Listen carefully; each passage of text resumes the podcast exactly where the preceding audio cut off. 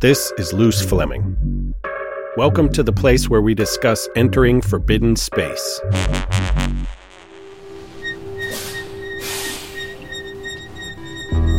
Getting hyped up and scoping out the yard gets you fired up, and then once you cross into the yard, it's electrifying. Your senses are heightened, you know, like you fully become an animal.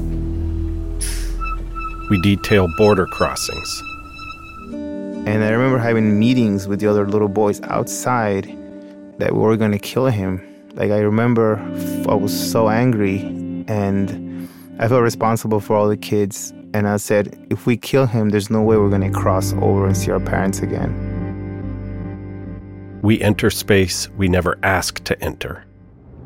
I thought I better put my seatbelt on, so I, you know, slide back over to my side, and I'm kind of fishing around for the seatbelt, and all of a sudden, bam!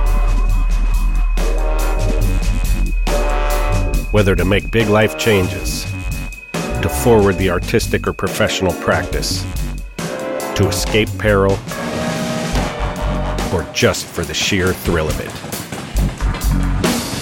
Yard Tales.